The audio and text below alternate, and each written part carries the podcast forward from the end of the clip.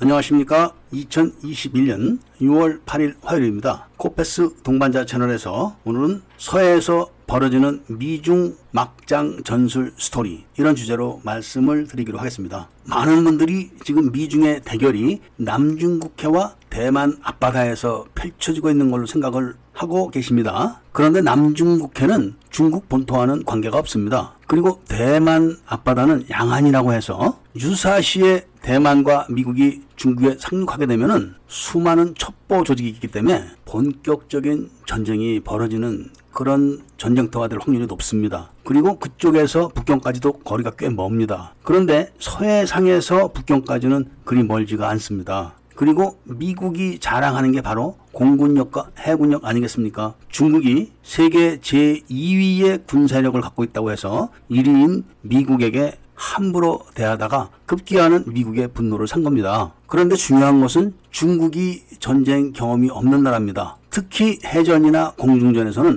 아무런 경험이 없는 그런 나라죠. 그런데 미국은 그 방면에 있어서는 세계 최고의 경험을 갖고 있는 나라입니다. 많은 분들은 미국이 일본에다가 원자탄을 터트려 가지고 일본이 사람이 많이 죽어서 항복을 했다고 생각을 하실지 몰라도 실제로 원자폭탄으로 사람이 죽은 것보다는 미국의 전략 폭격으로 사람이 더 많이 죽었습니다. 특히 동경 폭격에는 동경 인구의 절반 정도가 죽었다고 합니다. 이렇게 미국은 전략 폭격에는 세계 최고의 노하우를 갖고 있는 나라입니다. 미국이 비행장을 공격할 때도 아주 촘촘하게 그리고 밀집스러운 공격을 가해가지고 비행장이 통째로 못 쓰게 되는 경우를 2차 대전 때 많이 봤습니다. 이런 미국이 서해를 장악하려고 하자 중국이 당연히 대응을 하죠. 서해에서 극초음속 미사일을 쏘게 되면은 북경에 도달하는데 5분 이내입니다. 2분, 3분이면 도달한다고 합니다. 그렇기 때문에 중국은 결사적으로 서해에 미국 함대가 진입을 못하게 해야 됩니다. 그런데 말이 세계 제2위의 군사 강국이지 세계 제2위부터 10위까지 다 합쳐도 1위인 미국을 넘질 못합니다. 그런데 1위부터 10위까지 한국과 러시아만 빼고 거의 다 미국과 협조를 해서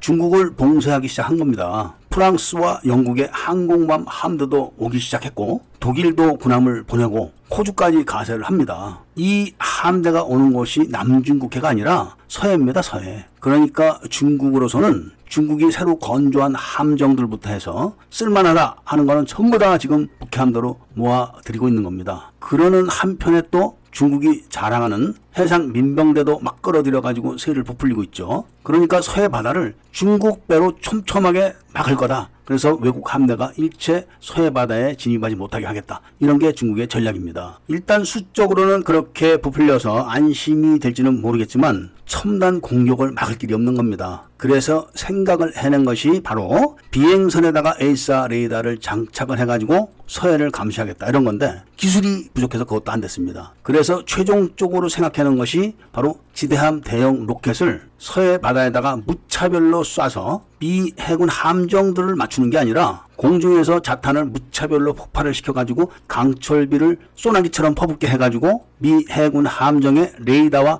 통신탑을 맞추겠다 이겁니다. 해군 함정에 있는 레이더와 통신탑에 강철비들이 쏟아지면은 통제 불능이 되죠. 사용 불능이 되고. 그러니까 지대함 로켓을 200mm 이상, 600mm, 700mm까지 막 쏘겠다는 겁니다. 이런 전법에는 미군도 일단은 주춤합니다. 한꺼번에 수백 발씩 쏟아지는 로켓탄은 무슨 수로 맞겠습니까? 그리고 그것도 함정을 맞추겠다는 것이 아니라 함정 상공에서 막 터트려 가지고 파편으로 공격을 하겠다는 거니까 기상천외한 아이디어죠. 그러니까 미국은 여기에 대응해서 미 공군의 폭격기가 아니라 수송기에다 공대지 미사일과 관통탄을 팔레트에다가 차곡차곡 담아서 공중에서 쏟아 붓겠다. 이런 계획을 세워갖고 그런 무기 체계를 완성을 시켰습니다. 그러니까 멍텅구리 탄 이런 게 아니라 정교한 공대지 미사일을 수송기에서 쏟아붓겠다 이런 겁니다. 팔레트에서 두 발, 네 발씩 적재돼 가지고 지상으로 쏟아뜨리면은 공중 통제기가 순서대로 착탄 지점을 입력을 해버리면은 초토화가 아니라 그냥 황무지가 되는 겁니다. 세계 역사상 중국과 미국의 이런 전술들은 전무 후무했습니다. 중국은 지금 해군과 공군의 전략 자산들을 서해에 집결시키고 있습니다. 그러면서 한국에는